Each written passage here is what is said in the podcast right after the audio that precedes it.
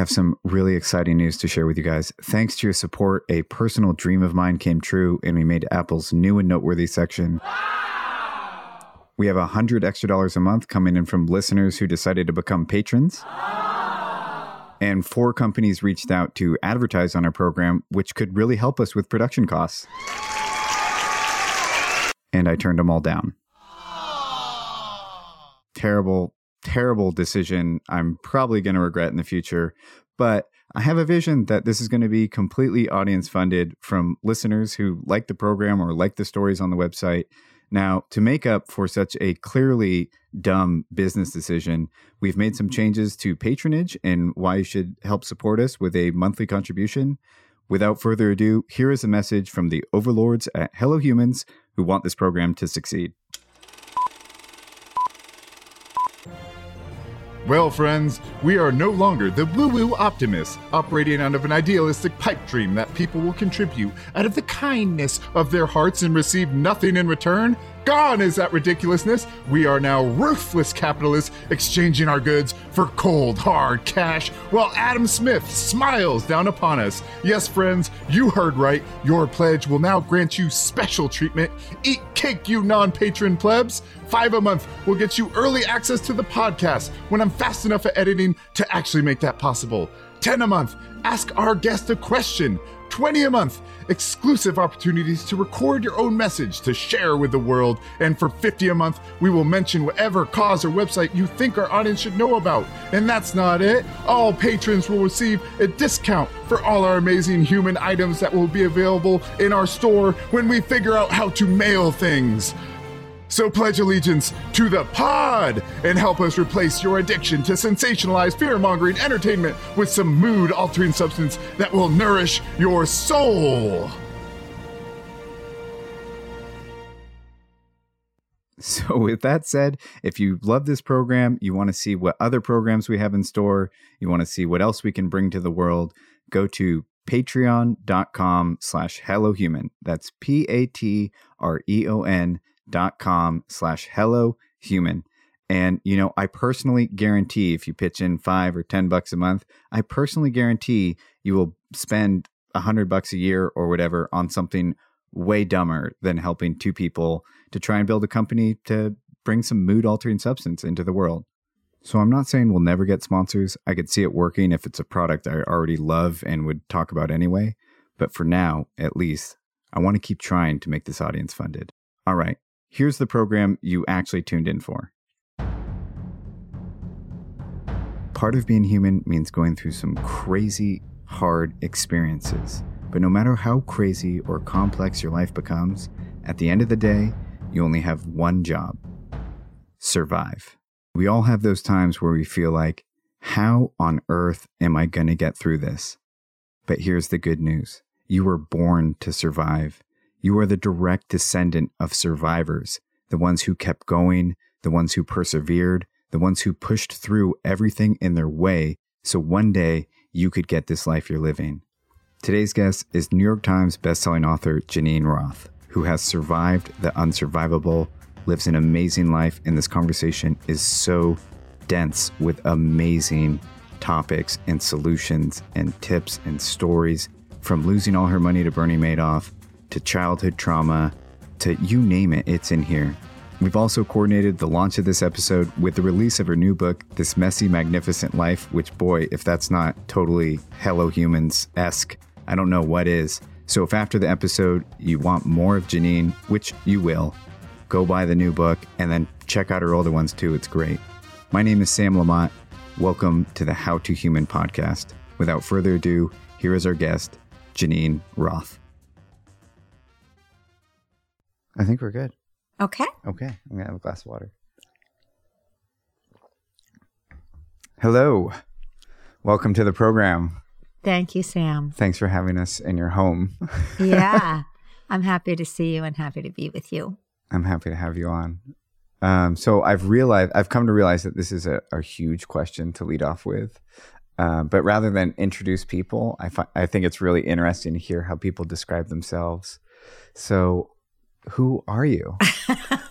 wow. Yeah. Uh, that is quite a question, and it depends on the level that you're asking me on. I think there's a horizontal level of in the world, and then a vertical level of meaning and uh, who I am when I wake up in the middle of the night, and who I am in those moments where uh, my faith is tested. So I'll talk about the horizontal level first. Yeah. Can we do both? Can we jump right in? yeah, sure, we can do that. Um, the horizontal level is work and what I do in the world, and that is writing, and that is working, just sort of like getting the message out that no situation is unworkable and that it's really okay.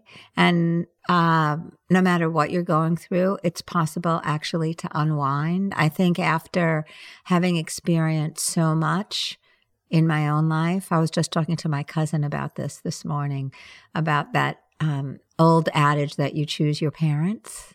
And we were laughing about that because we were saying, yeah, if we chose our parents, we decided to come into the school of hard knocks this time. And um, I feel like having been through what I was through with my childhood with drug addiction in terms of my parents and uh, and alcohol addiction and physical abuse and sexual abuse, having gone through all that, somehow it instilled in me, this is still on the world level, um, the desire to both work it through and then to speak about it so that people wouldn't feel alone and know that it's that they too can work through it. So I'm pretty committed to that. I'm pretty committed to uh, having people um, read what I write and then feel like they're not alone. That's on the that's on the horizontal level of work. On the vertical level of who I am in the middle of the night and who I am at my best and worst moments, that's what we're talking about. I would say that um, that's something I have. That question is one that I've been looking at probably since I went to India uh, a very long time ago in the mid 70s. I know this is really dating me. Uh, when I was two, of course, in the mid 70s, when I went to India, um, of wanting to know what was here besides the world of appearances, besides what I could see, besides what everybody else was valuing, besides what the culture was, you know, holding up as dear and precious and successful uh, I needed to find out was there something else because I became aware then that I was going to die. Death has really been a big thing for me. Yeah, me too. Yeah. Yeah, I was Yeah. the the weird esoteric kid Yeah. wondering about death. I mean, I was asking about it when I was eight years old, and Yeah. I found some ref- refuge in religion, right? Yeah. And uh, my mom was just like, "Uh, "There's a heaven," and so that's not quite what I believe now, but it got me. It got me through sometimes. But I was always very aware of my mortality, Yes. for better or worse. I think it's a double edged sword. Right. Yeah. And so I think because of that, at least for me, I committed, well, I, you know, committed myself sounds very active, but really there was this longing to see what then, if I was going to die, first of all, it didn't seem fair. It didn't seem like, what? We go through all of this and then we die? Uh, so, given that that was true, because I saw burning bodies in Benares, uh, and uh, my boyfriend, when I was 16, died. And so I became very aware that I too was going to die. And so, if I was going to die, then how did I want to live? And what did it mean somehow? How, how did I want to spend my breaths? As I say in my book, what, on what? And because I've, I feel like my mind still is very crazy. Mhm. And so when I wake up in the middle of the night, like I did last night, just last night, I woke up and it's just, and you did this wrong and you did that wrong and there's that, this is going to turn disastrous. And there's just this whole racket, scary story thing and, and, and draw to negativity. Yeah. that I still feel like I have. But on that level, on the vertical level, I feel like I'm learning how to be aware of that rather than just get engaged and merged with it. And in that, experiencing some freedom and everyday joy, not because of anything I'm doing or accomplishing, but just because. Not connected to your accomplishments or failures. No, nothing to do with it because, you know, it doesn't matter. On some level, it doesn't matter. It's a really high goal you're kind of sitting there. I feel know. I feel pressure now. but you know what? Here's the thing that I learned. You can't go to sleep clutching a New York Times bestseller and thinking, I am this. This is who I am. Or even, you know, with Matt, my husband, who I really love, and we've been together for a lot of years, I'm still going to sleep in my own skin, not his yeah. and I'm still waking up in my own skin, not his. And so that is aloneness at its very essence. He can't live for me. He can't die for me. And he can't wake up in the middle of the night for me. I mean, I, I sort of turn around. He's still there. He's sleeping. I'm up and down, up and down, up and down five times. And he's just sleeping peacefully away. And, you know, there's some part of me that says, wake up. The world's falling apart. But, you know, I um then I sort of watch my mind and that's what I've learned to do. That's sort of the value of the practice that I do is watching. I do find that practice really useful to almost take an out of body step backwards and just watch the crazy thoughts go by. Yeah. But not really that they're your crazy thoughts, just kind of watch them like fish or something swimming by. and just go, Yeah. well, that was some neurotic thought right yes, there. Wow, look at that. exactly. Not Yeah. take them personally. Yeah. Not take the thoughts personally. it's interesting to see the the deja vu fish keep going by where it's like what you just swam by a second ago you know like that's taking up a lot of space in my head the same thought kind of in this Right. crazy cycle Yes, but then again, it's not taking it personally. I mean, I feel like people have about three themes in their lives. That's it.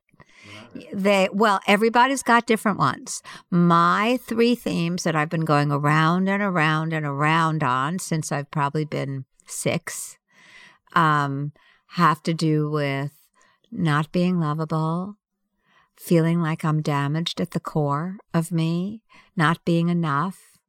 They're like that. Oh, the main thing, which I call the little match girl theme, is feeling like I don't belong, feeling like the center of warmth or warm is over there. The myth of the little match girl is she's standing out in the cold in rags with no shoes on in the snow and she's looking at the happy loving family on the other side of the picture window roasting a turkey in little velvet dresses kissing and hugging each other and having a really good time. And that is something that she will never be a part of never be invited into never belong to. That love is that love and belonging is impossible for her. I'd say that's pretty much if i was going to give you one theme that i go around and around with and up it pops in the middle of the night there it is in many different forms but you know if i'm really sharp and of course because i don't sleep that well you know then i'm up and it's like oh there you are again like that fish you were talking about and when i'm caught onto it i don't believe it i'm able to just say okay there you go. I get it. Or I'm able to be kind. The other thing is kindness, you know, just turning towards myself in those moments and saying, Oh, sweetheart, I'm so sorry this is coming up again. You know, just a, a, a sort of fierce kindness. yeah um yeah i have i think one of my themes is the not belonging thing Yeah. where there's some fantasy in my mind where I'll be part of this like crazy community, like almost like the skater kids that are always together every single day, and then we'll hop in a van and go travel across the country. It'll never be. It'll never. I have this amazing band of friends, and uh, but that's not us. You know, we're not. Right. Yeah. Um. So I'm curious. I went to the University of Hard Knocks. Uh, I've even put that on resumes because I am a college dropout. But I've said, listen, I've I've been I'm like ten years older than I Right. am on paper. Yeah. Uh, but we went through it at different times in our lives, and um, I feel like, at least in in my experience, I was more responsible for my hard knocks than some of your hard knocks. And I was Uh-huh. curious if you could um, take us through some of the the stuff you've gone through, and I'm I'm really curious. I guess at the the end of the day, because it happened to you so early, was that is that how it transitioned into your mission? Or was there the floundering period in young adulthood where you had to find out that this writing about this and sharing with the world um, your flaws and your unpolished side? At what point did that become your purpose? You know, I wanted to write starting in fifth grade. I wrote my very first story about this little girl on an airplane who saves the day, of course. The pilot gets sick and the flight attendants are throwing up. And she, I don't know what she does, but she saves the day. Um, and I remember the feeling of writing then and feeling that it transported me. And it was ecstatic. I I never thought I could write. So the mission, as you described it, didn't start then. I I put writing aside for a very very long time and put communicating of any kind, uh, be uh, to the side because I didn't think I could do it. Given that one of my main uh, ways I thought about myself was being damaged and not being enough and not being able to do those kinds of things.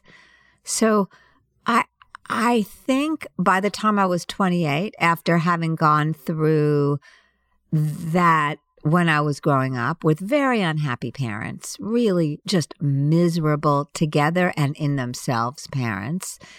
Uh, and then turning to eating and food and having an eating disorder and starving myself and then gaining huge amounts of weight and starving myself again and being wildly self loathing, wildly self loathing. I don't think I even knew then, through all those years of eating, that my childhood had anything to do with anything. I just think I thought that I was fat and and because I couldn't lose weight because I also believed that if I lost weight and I was thin everything would be great. So I just couldn't do it. I couldn't get it together. I, no matter how many diets I went on, and I went on a ton of diets, um, I just couldn't keep the weight off. And therefore, I felt responsible myself for my own suffering because I felt like it was about my lack of willpower and it was because of how damaged I was. And so by the time I was 28, I still hadn't written. I still hadn't written a lot. I mean, I loved writing, but I just didn't think I could do it. Yeah. I just didn't, it just felt like all these other people can, but I can't. And I don't know how they do it. I just couldn't make the leap there. And it all came together for me. Um, it was the, the, the nadir of my suffering where I wanted to kill myself and was just a couple of days away from killing myself. And decide because of my weight it seemed like because of my weight but really because of the self-loathing i couldn't stand myself. I, I i just felt like eating and binging was the way that i expressed my self-loathing. I wanted to rip myself apart. And at that bottom of it all i realized i could change i could give myself a couple of weeks and stop depriving shaming torturing fearing myself, punishing myself with food. I, I could try it, which meant not dieting.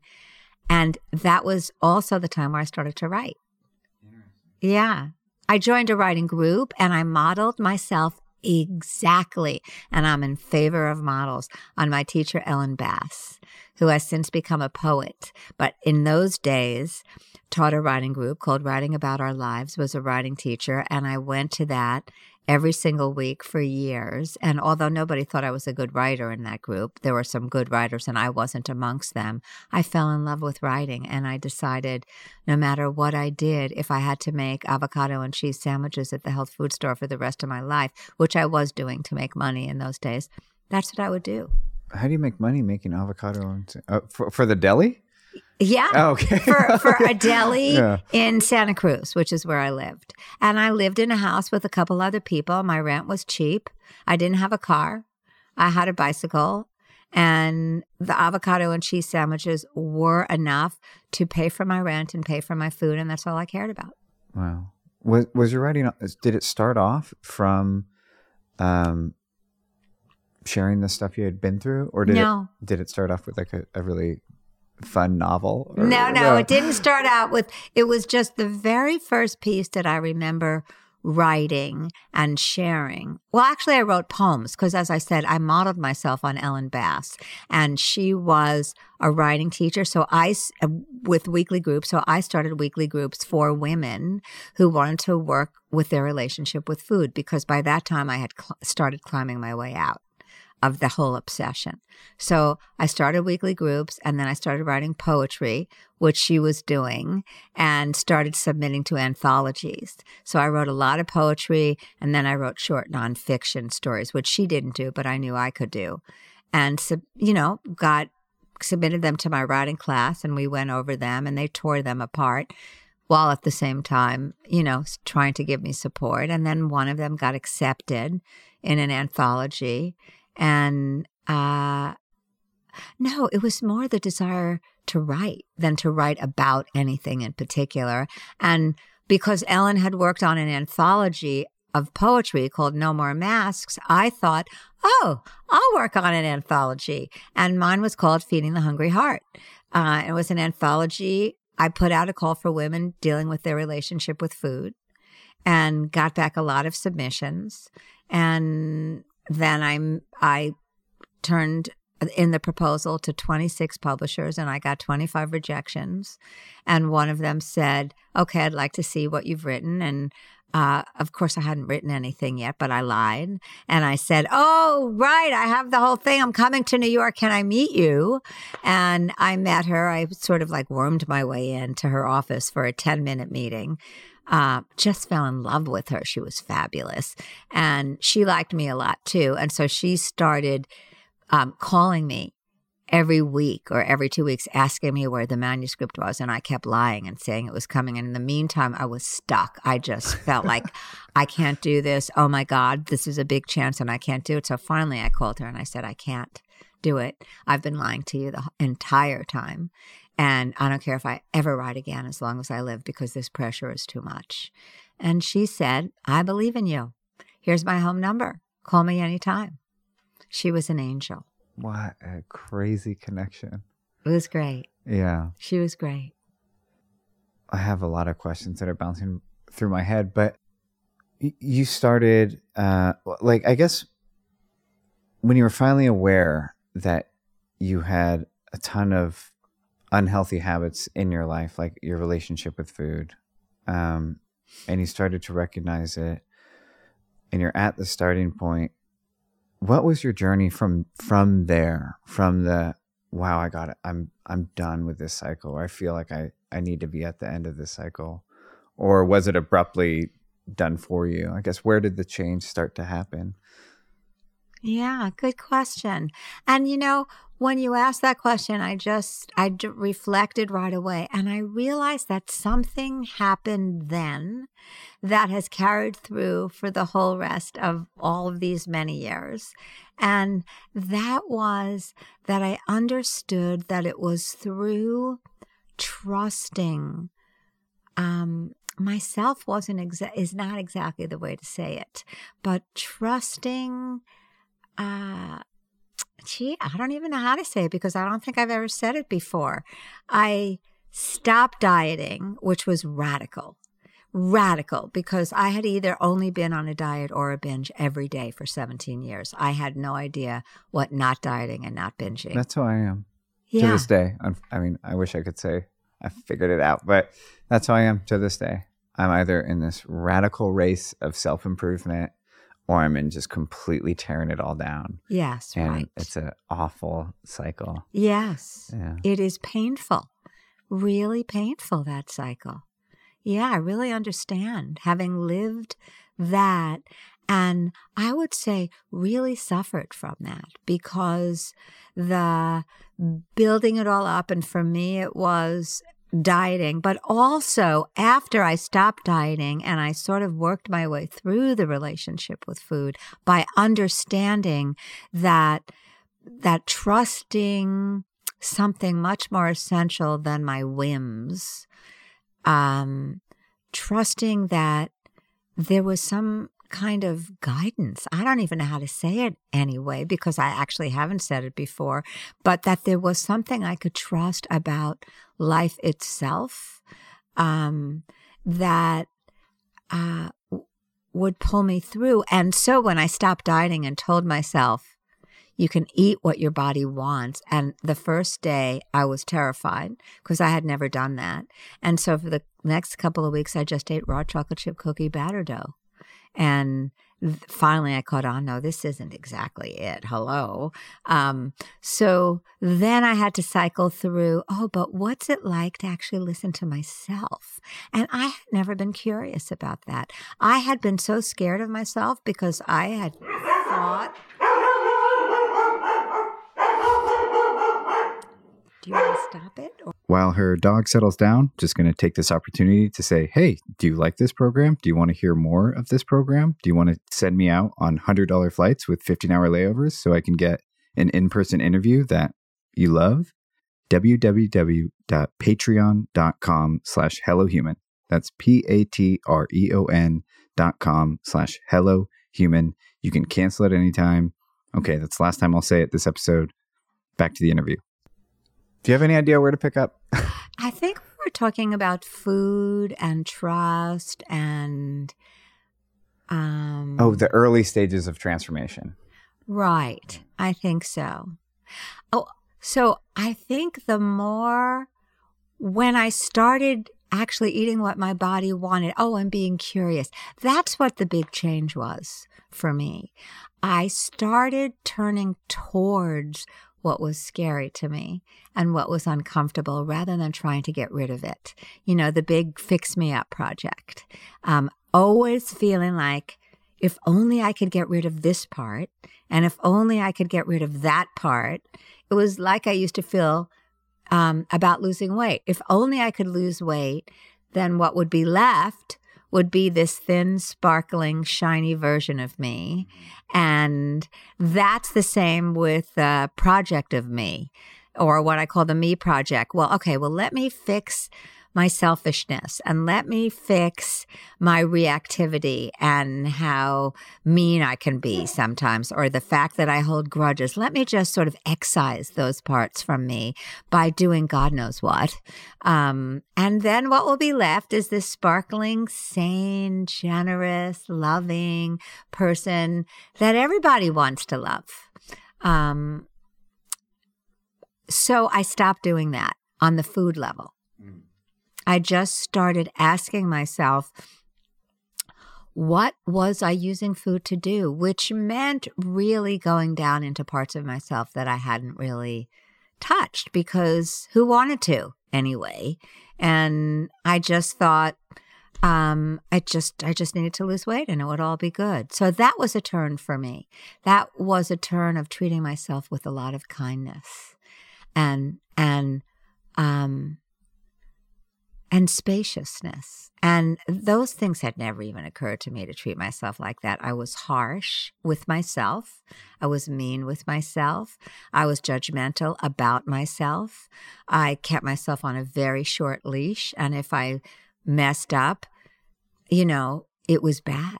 I just could hardly climb back from that. I mean, I call that voice at this point the crazy aunt in the attic voice because it's shrieking and barking worse than Izzy's bark um, all day long. You did this wrong and you did that wrong and you should you need to do this and you need to do that and oh my god, I can't believe you messed that up.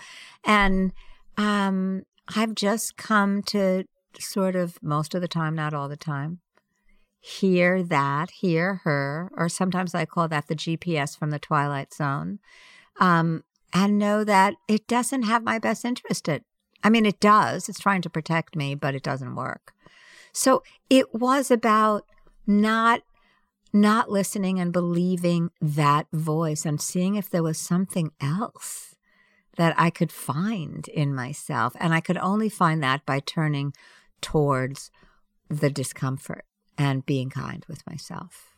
It's really easy to to love that criticism of yourself and love that um, harshness with yourself because it seems like, well, this is why anything gets done, you know, and this is That's why thi- right. this is why things get done to a high standard. And because I'm so critical of myself is actually why my work is better than everyone Yes. else's. And so, my question to you is, uh, how do you be kind to yourself and still take action, still get things done, and still give your work the attention and, and love that it needs to become something that's showable or you know That's such a good question, Sam. And because I've been asking that question in a thousand different ways for a long, long time, beginning from when I stopped dieting and and believed that the rest of my life I would be binging in front of the TV with curlers in my hair, eating bonbons and watching TV all day because not dieting and not restricting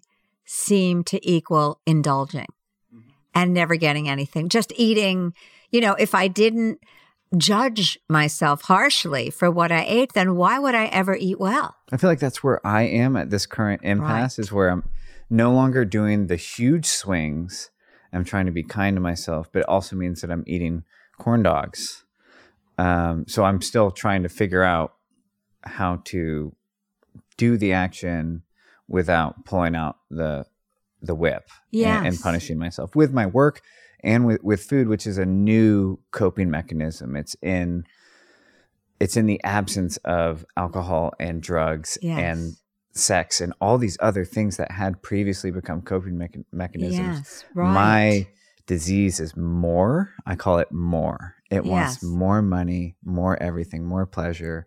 And so I've successfully created some sustainability in a lot of different areas.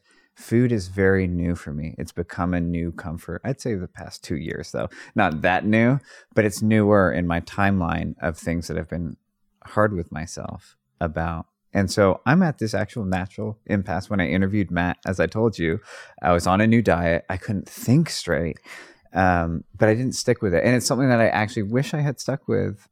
And so I'm trying to figure out how do I be kind with myself? How do I also get it done?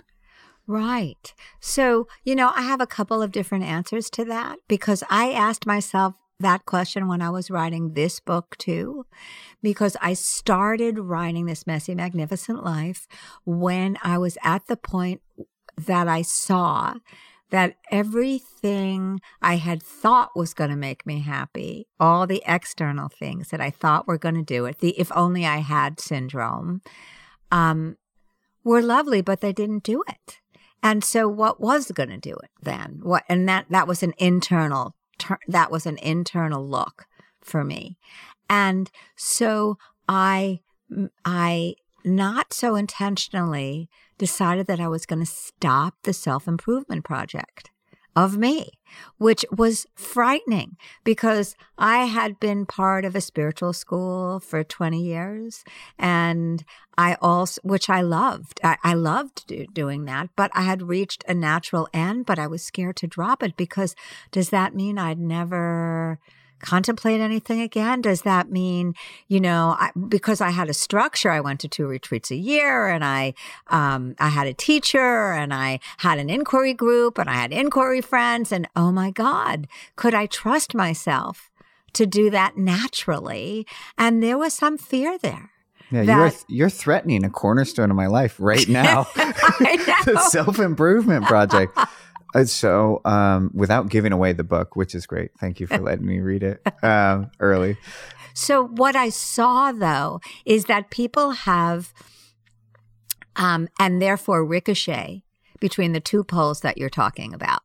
If I don't whip myself into shape in any number of ways through food, through the self improvement project, through being on a strict X, Y, and Z, then I will indulge, never want to do anything, never work, never feel the inspiration to do my best, basically. If I'm not whipping myself to do my best, how do I do my best? I mean, that's sort of the question that you're asking me. Yeah. You're you're basically saying Help me. and, you know, here's what I would say on the simplest possible level, because I've been thinking about this with food again, food is a fabulous metaphor um, and a gateway because we have to eat every single day. And because, as I've said a lot, the world is on your plate. How you are in your relationship with food is how you are in the rest of your life. So, your relationship with food and anything else, but let's just take food, um, is a reflection of your beliefs about deprivation, joy, pleasure, scarcity, more as you're saying. If I say no to that, um, will I ever get enough of what I actually do want? Because I don't really want the food right now, but I do want something. And what happens if I don't get that something? But here's the food, I can have the food. So why not go for the food? Because at least I can have more of something that I want. Yeah. Um, I I think it takes some um, Um, riding some waves before you see that with food there is the the gift of feeling well. I mean, you actually feel well until you fin- until you clear the plate.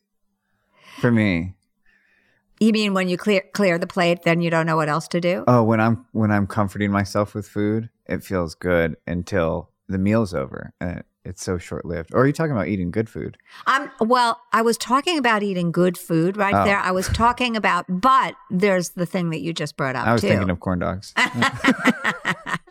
well, the reason I was talking about good food is because my doctor recently put me on a, a food program, I call it, because I don't like the word diet, um, uh, because of having osteoporosis. And when he first told me about this, I looked at it and was like, oh my God, I can't do this. There's nothing that I like eating on this thing. And where's all the fun of food and the pleasure of food? What I didn't realize, and now I've been on it for about six months, what I didn't realize was that feeling good and having more energy and feeling sort of like um, I'd been, this is going to sound terrible, but I'm going to say it anyway, sort of like a dirty window. And that somehow through this process of treating my body really, really well, um, it feels like somebody took a Windex to my soul and that there's brightness and luminosity there and there's energy that I didn't feel before. That is a direct result of what I'm putting into my body. So, excuse me, I didn't quite get that feeling well would then prompt me to want to feel well and therefore was its own motivation or reward, if you want to say it like that. I went through a month of, oh my God, I just can't believe this. Um, why would anybody do this? Uh, to then I started feeling better, and then I really started feeling better, and now I feel great. That's the catch twenty two is the start of it.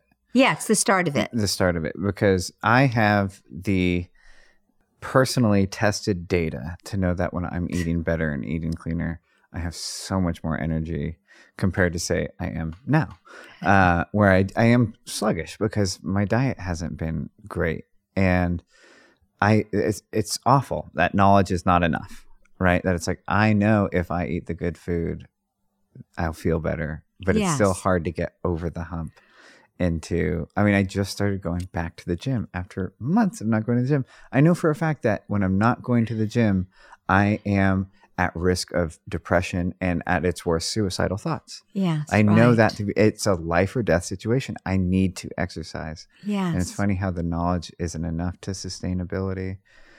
But maybe there's um you know, for myself having uh, looked at and and I would say at least been willing to accept, if not work with, a lot of uncomfortable feelings like suicidal thoughts, like this um, bottom line old decision that unless I was achieving and at the top of my game, I was worth nothing. I wasn't even worth existing on this earth. Um, and I feel like some of those core decisions, some of those core beliefs that I still was acting on were at the bottom of me, not caring if I didn't, if I ate and didn't feel so well, because this is all that was possible for me was you know, walking around in a haze. There was some sense, some very early sense that, you know, the really um, positive, and I'm not talking about Pollyanna happy. I'm not talking about that at all. Um, you know, la da da da da da. Forget that. You know, I always say I'm an expert. Give me lemonade, I'll turn it into lemons. You know, I am an expert at um a lot being aligned with negativity. Yeah. I go there first. What's wrong? Some, or as a friend of mine said, he wakes up every morning with this thought: something's wrong, and who's to blame? And I feel like I have a PhD in that. Yeah. I do. I have a PhD in the lemonade thing. I have a PhD in the negativity, being aligned with negativity, seeing the dark side, being cynical, doubting people, go- the goodness of people. I mean, the whole shebang.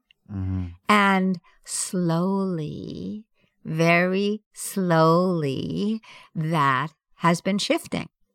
So, I mean, the thing that I know is that if it's possible for me, it's possible for anybody. Yeah. I really know that. I believe that. If it's possible for a human being, I mean, human beings climb Mount Everest. I could too. Well, I maybe I could have, but I don't want to you know, but what do I want is to live comfortably in my skin and not take the thoughts seriously of not being worth it. And and also I think everybody's got that more thing going yeah. on, Sam. Everybody. And my two poles to use your language are I'm better than everyone else or I'm worse than everyone. Yeah, that's how those, everybody those feels. Those are my two poles. I'm either, oh, what'd you do today? Because I went to the gym. Did you go to the gym? no.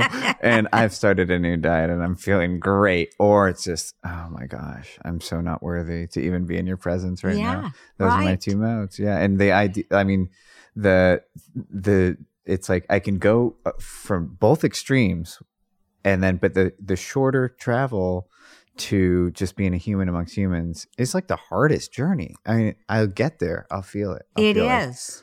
Like, wow, I'm just one of many. You know, I'm one of uh, many of these strange bipedal people, walk, you know, walking around. It's a great place to be. It's a hard place to sustain, though, as well. It's easy to just go right back to the. It is. Yeah. And you know, what I try to do, and this is what I learned through writing this particular book, because I felt like I had to answer that question. Every book I start, I start with the question. And the book is my answer to that question. And through writing, I find out what I know that I didn't know I knew.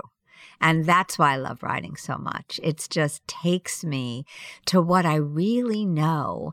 But because of all my shticks and, you know, also the ways that I present myself or see myself or want other people to see me, I don't actually let myself know that I know those things. And in writing, I find those things out. And so the question that I started this book with was, is it possible to drop the project of me and and you ask that question and still be inspired yeah. really um, still work still um, still do what i can do still what will motivate me to do it if it's not the criticism and if it's not a particular structure, like seeing a teacher all the time, like seeing a therapist, like being in an inquiry group. And so I had to find that out because the thing was that all those things that I was doing, and this was the big question that I asked, weren't really affecting my day to day, moment to moment life, weren't affecting how I felt about myself. And I felt so negatively about myself that I felt like, well, what has meditating for 30 years given me if it's not given me that for God's sakes? I am a meditation failure. I am a mindfulness failure here because it's not integrating into my life. And I want it to be part of what, how I feel when I walk to the bathroom. Um, get a glass of water, talk to Matt, walk outside. I want to, you know, like be able to see what's here instead of my glazed over version of how bad it all is and how damaged I am and how cynical I am. Uh, and how awful people are. And so that was the big thing. Can it be, can I drop the me project? And is it possible to live like that day to day? Yeah. Well, it's, it's funny to think about how the, would you say 30 years of meditation how like brief moments of serenity aren't don't really matter if it doesn't uh, add up to some enlightenment. it's not even about adding up to enlightenment. It's about what's it like to be you in this moment. Yeah. So in this moment, in your current day to day life, what are the most useful kind of practices that aren't strict regiments, but are just things that you do to kind of continue to have the the best possible life that you can Right. Well, one thing I do a couple of times throughout the day, as my mind tends to wander to catastrophe and disaster and apocalypse, and it does that, um, is ask myself, Am I okay now? Am I okay now? Now. Not, am, how's it going to be for me tonight or this afternoon, but now. Is as am I alive? Are my feet on the ground? Are my legs still functioning? Are my eyes still functioning? Is, you know, is there anything wrong in this moment when I don't go into my mind to construct a story of what I did yesterday or how I messed up or all of that in this moment? Am I okay? And is there anything wrong? And so I ask myself that three or four times a day. The other thing I do at least a couple of times a day now is I just sort of go out of my mind and into my body. And that's really hard because my mind is so interesting and full of fascinating and scary stories. Mm-hmm. Um, yeah. So that's where the that's where the thing is. So I'll just come back into my body and say, Geneen, so I'm doing this right now. Feel your feet on the floor.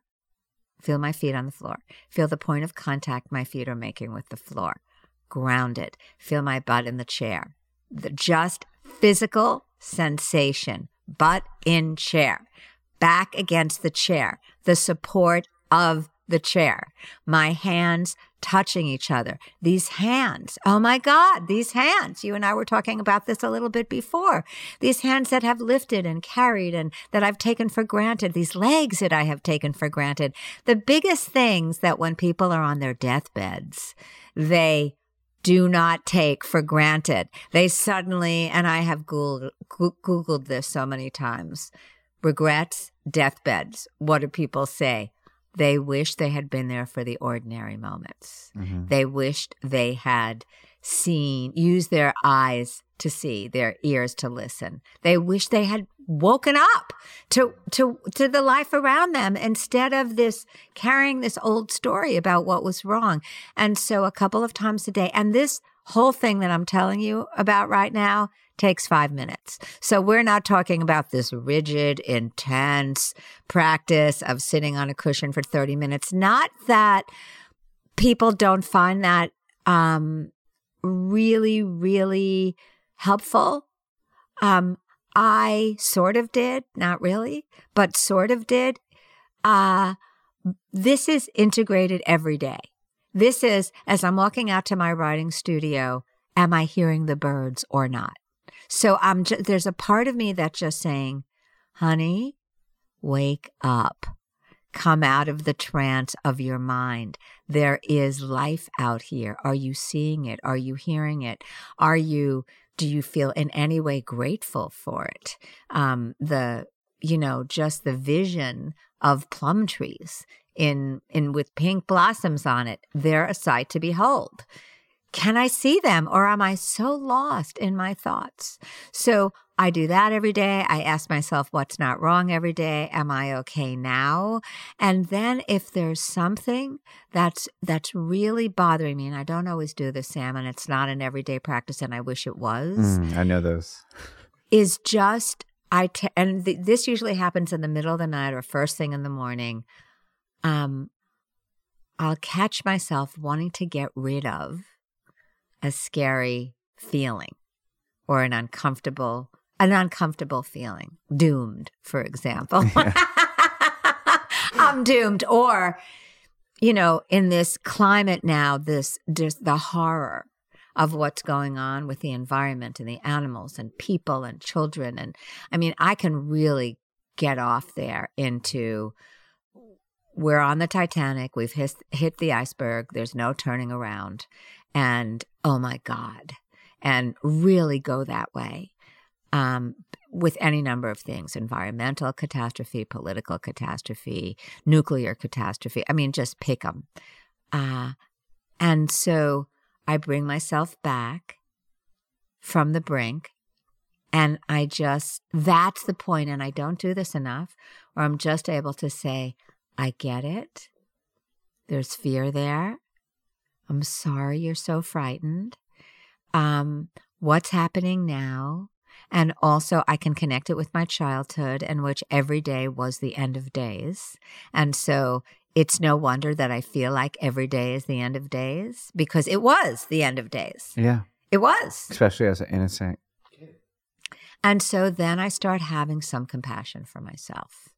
And as soon as that happens, that I turn towards myself with kindness, then whatever been you know, so freaked out like a cat with its hair standing on edge and its tail straight up in the air. And that's how I feel sometimes. Then it starts relaxing and I, there starts to be space for what I'm feeling. And I, that's all any kid wants anyway.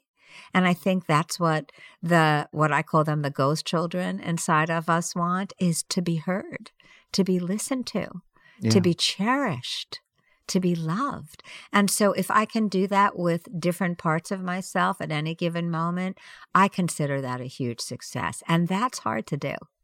Yeah, I just wanted to ask for for any um, listener who uh, has been the the victim as an innocent child of, of violence or craziness or um, the the terrors that some kids get exposed to. How on earth do you go on to be a normal human, normal-ish human? Um, I think normal ish is actually the word. I don't actually think there are normal humans. Yeah, that's a, I, that was a wrong word. Yeah. And I think what happens, and again, um, I'm not, I, I don't, by saying this, I don't intend to put a shine on the whole thing and make it seem like, oh, that was worth it because that was an opportunity for you to grow. Um, but in the end, I feel for me, what my own childhood did and the different kinds of abuse and um, the terror that I felt, at, particularly at night. I mean, I can still feel that at night, every night. Starts being nighttime, and I start feeling myself going into this old nervous system freak out. Uh, you know, where, and I start drumming up things to be upset about because I don't want to face going in tonight. And Matt has thankfully said to me, this is not the time to talk about this. We are not talking about this now. But, but, but it's really important. It's urgent. I'm going to. we're not talking about it, Geneen. And stop. And so his voice combined with me understanding that this is an old sympathetic nervous system pattern that I got into where I got so freaked out at night uh, and so scared at night. So it's not that I, I ever have gotten over that. I haven't. It's still happening. And the best that can happen is that I'm aware of it and that I'm in some kind of compassionate relationship with it. Or if I'm not compassionate, it doesn't have to be a compassionate relationship, just has to be, wow, I'm doing this again. Wow, that must have been really intense if I keep doing this night after night after night after night for decades. So I think what going through all that to get back to your question, um, in the end gives is some kind of, um, first of all, realization of how hard it is here on planet Earth. Fuck yeah. You know, that's the truth. It's just plain hard. On planet Earth. Even when it's easy for people, it's hard.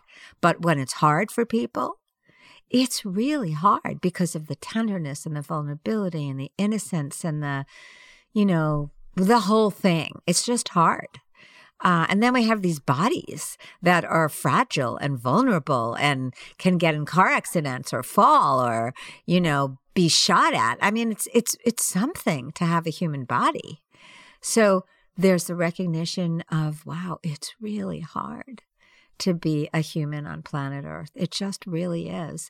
And so seeing that somehow um, and how hard it was for me when I was growing up, and then how hard it is for my students because I teach sort of long term retreats or long retreats, and I hear their stories as well.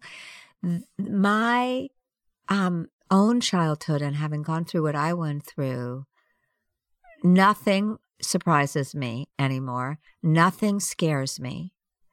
Well, that's not true. Nothing scares me. I was scared last night in the middle of the night. I thought, oh my God, what's that noise? There's somebody in the house. So it's not true that nothing scares me, but no tale of human, what humans do to each other. At this point, I'm talking about childhood stuff. I'm not, because what's happening in the world is a like, is a big, big macrocosm of the microcosm of what humans do to each other just on a personal level. Yeah. Um, the way we're warring with each other and ourselves.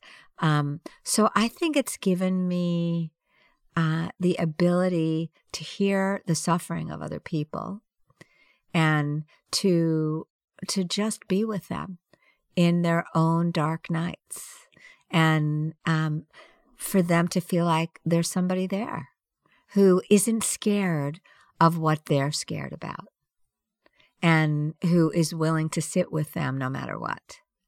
That's a really beautifully honest answer, especially for somebody who's in the field of, of kind of, I don't know if self help's the right word, but if in living a, a good life kind of field to say, um, there's so, it just feels like there's so much pressure to to defeat the monster and abolish it and fix it. And then I can t- I can show you the way you know? Now, it's really a beautifully honest answer. Mm. wow I love that.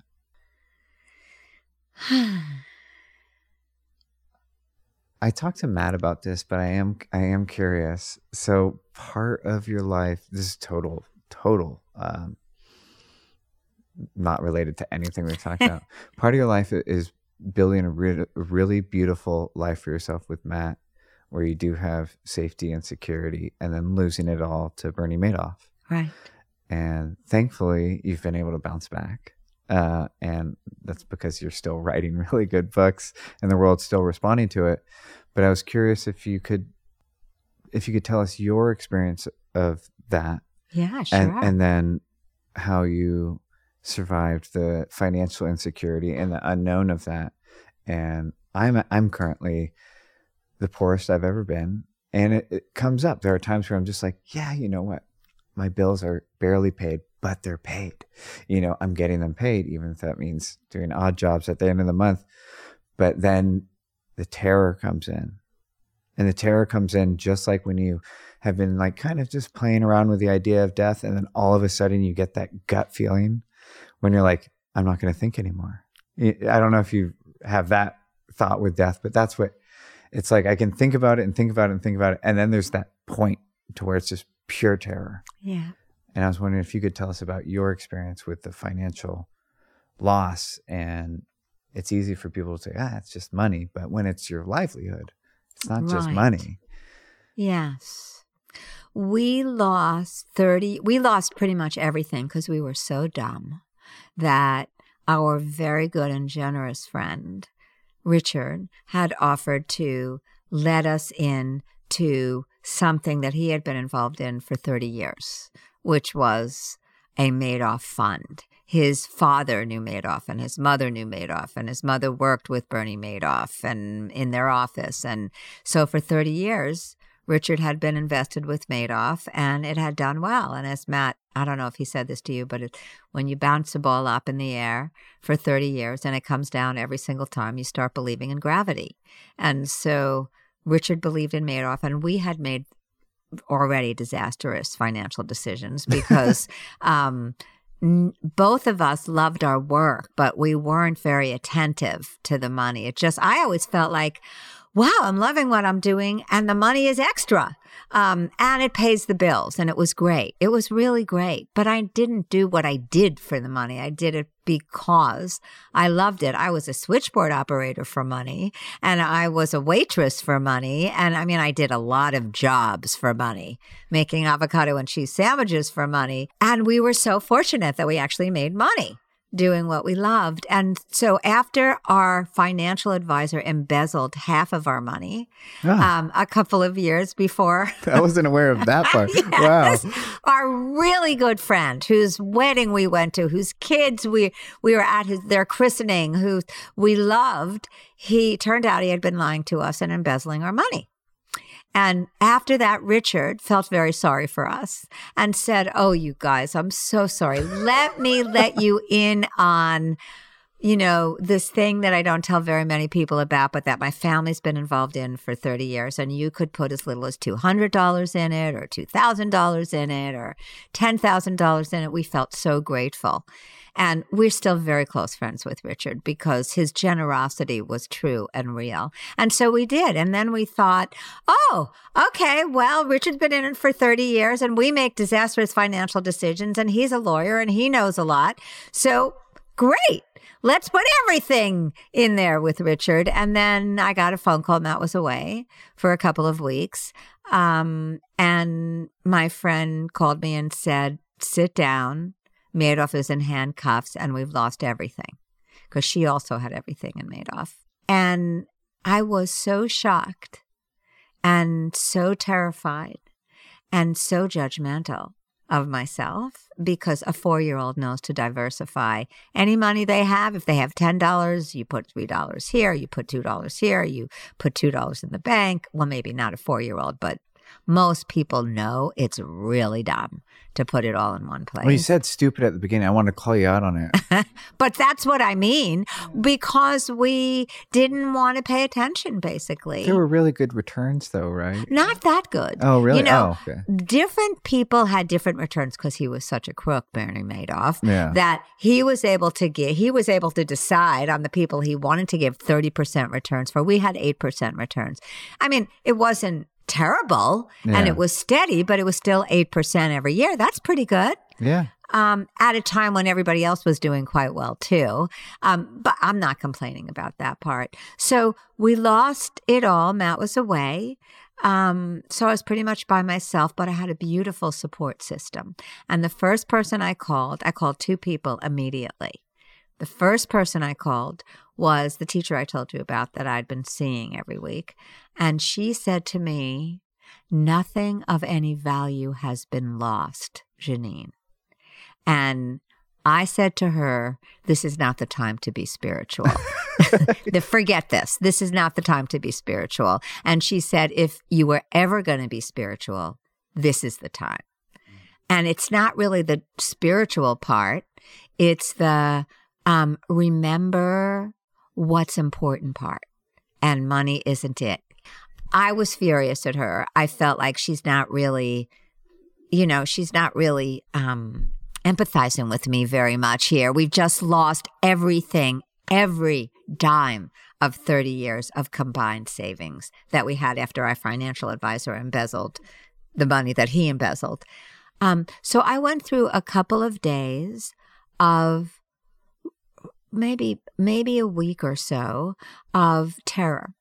And um, another friend pretty much said the same thing to me that um, nothing of any value has been lost. So I had some very smart friends. And then I realized that to make it through the night, I, I, I wasn't sleeping because I didn't know if we had enough money to pay the next month's mortgage or where Matt and I would stay. In fact, Annie told me we could come and live with her. And um, That sounds right. you know, she said to me, "You can come and live with me, but you cannot buy your fancy sweaters anymore." And um, so she offered for us to come and live with her. Jean, my teacher, offered us to move into her living room. I had two offers, one from Annie, one from Jean. And so I knew we wouldn't be homeless because we had friends. But then I realized that the thing that I had to learn to do, which I had never done, and which was, I think, the biggest lesson for me, maybe in my entire life, um, because it made me realize what was possible. I realized that if I was going to get through the night, I had to see what was good what what what I could find, not what I had lost. And so I had to focus on what I still had. And that was such a fierce practice. It was such a fierce practice because talk about being wedded to negativity. Talk about being drawn to the dark side of things. I mean, to really the the catastrophic because this did feel catastrophic, and I wanted to dwell there because it was so juicy and it's like valid catastrophe almost I mean, in a way, exactly. Right? Like nobody's going to be like, "Oh, come on, don't believe the right. story. Exactly. Don't believe the story in your head." Be yeah. like, "I'll take your money, and right. we can see." Yeah. Okay. yes. In fact, Tami Simon, who started this uh, company called Sounds True, um, which interviews a lot of teachers and all that kind of spiritual thing, she said to me right afterwards. She interviewed me within a month and said to me, "You know, I got to say, I can talk a good spiritual." game, but when it comes to money, if I lost all my money, forget it. You know, I don't know what I would do. And so, because I couldn't sleep and because I lived in such terror, I mean, talk about a cat whose tail is straight up in the air and whose fur is sticking straight up. I realized if I was going to live, I was going to have to, and be sane, I was going to have to start focusing on the question that I asked you before Am I okay now? Do I have a roof over my head now? Do I have enough to eat now? Do I um is do I still have this beautiful teacup that I love now? Do I still have chocolate in my cabinet now? Do I have friends now? Do I have a body? I'm still alive. I'm here on planet Earth. I'm above ground now. And uh, and Sam, I had to do that probably a hundred times a day because the draw, magnet to steel draw to the negative was so intense and to catastrophe was so intense. And it changed something in me forever, forever, because and I'm going to tell you what the caveat is there in a second. But because when I didn't do that, it was so disastrous. And I, and I was so abjectly terrified. Uh, and because I really didn't know if we could make it through another month yeah. and how we were going to do it. Um, and it felt dumb to not focus on the negative because it was that question you asked me before. Well, if you don't sort of focus on the negative, then how do you get anything done? I mean, how was I going to get to work? How was I going to figure out how we were going to make money um, if it wasn't for that? If it wasn't just saying, Geneen, you cannot start focusing on the pretty teacup in your hand and the tea you're drinking and the fact that you still have arms and legs, give me a break. We have a catastrophe here. Get to work. Um, but from that place of, and the only way I can call it is that I started to feel like I was backwashed with some kind of light. I mean, it was really something. I felt, well, maybe I should say it this way. I, every day I felt lighter and more buoyant to the point where my mother, who was calling me every day, at some about 10 days into it said, How are you? And I said, You know, I'm doing great. And she said to me, I have a question, sweetheart, and I won't judge you no matter what the answer is, tell me. And I said, What is it? And she said, Are you on drugs? because she didn't believe that yeah. anybody could be doing great having gone through what we, Matt and I, had just gone through. But it was from there, Sam. And this also answers your question of how do you get anything done ever if you're in a place of the not dropping the Fix Me Up project. From the place of buoyancy and equanimity. And really, it's very rare for me to use this word about myself, but I really felt like that. I was able to see, oh, I could write a piece now about this, about what Bernie Madoff couldn't steal from me. And I wrote a piece. And Annie introduced me to her editor at Salon. I think her name was Sarah Hepola. And she accepted the piece and she put it on Salon. It became number one very quickly on some because everybody gravitates towards catastrophe, of course.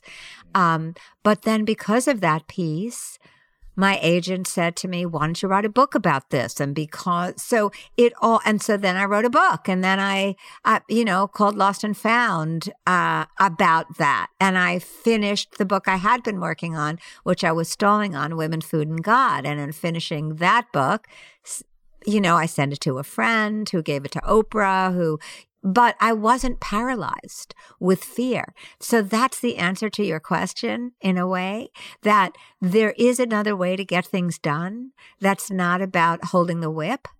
That's not about harshness. It seems incredibly counterintuitive, just like eating what your body wants and not dieting seems counterintuitive. It seems that I'll binge for the rest of my life, but actually there is a middle way there between dieting and binging, and there is another way to work and to live besides tearing yourself down and building yourself up and th- those two poles. And I discovered that in the Madoff loss to the point where I would say, besides meeting Matt and being with him and um, writing, which I love, it was probably the best thing that ever happened to me because it showed me that it's my mind, that it wasn't the situation that was causing me suffering. It was the way that my mind was interpreting it. So there was the situation and there was my story about it. There was the reality, and then there was my interpretation of it. And it was my interpretation of it and the stories that I was telling myself about it that were making me terrified. So that when I stopped telling myself those stories, I, I started feeling lighter and I started feeling more capable of doing something because I was no longer paralyzed by, by judgment and harshness and terror. And that, those learnings there, the fact that it was not the situation, it was my story about the situation. Yeah. And that no situation was unworkable and that it was crucial for me every day with my love of and marriage to negativity. Uh, crucial every day to still do those things I told you about. Am I okay now? What's not wrong now? Am I in my body now? You know, um, all those, that was the beginning of those things. And so that really taught me that no matter what happens to me, I will be okay. If I'm able to, not that I won't be grief stricken and not that I won't have my heart broken and not that I won't be hurt and, um, all of that, but I know on some essential level, because if I could do that with that, then I feel like I can do that with anything that holds me in good stead. Now, do I remember that in the middle of the night when I'm ranting and raving and, you know, no, not always, but I'm beginning to remember it more and more.